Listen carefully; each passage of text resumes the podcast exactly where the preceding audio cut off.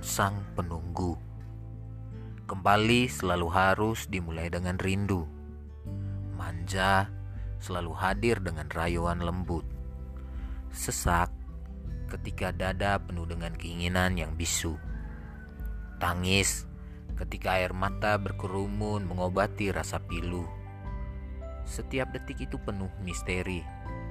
Rasanya seperti garis tak berujung. Terbentang jauh jauh ke dalam pikiran yang tak terbatas.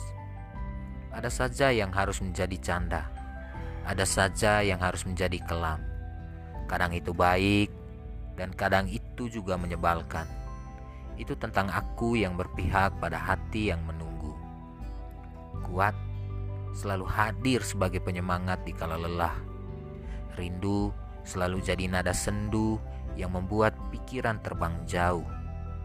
Pulanglah ketika ingin bertemu tapi berusaha menahan agar tak dikenal lemah.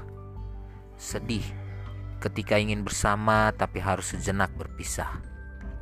Setiap saat melihat waktu dan menghitung mundur. Tidak lelah mengingat waktu yang mengukir kisah indah. Selalu hadir dalam setiap momen indah dan sedih.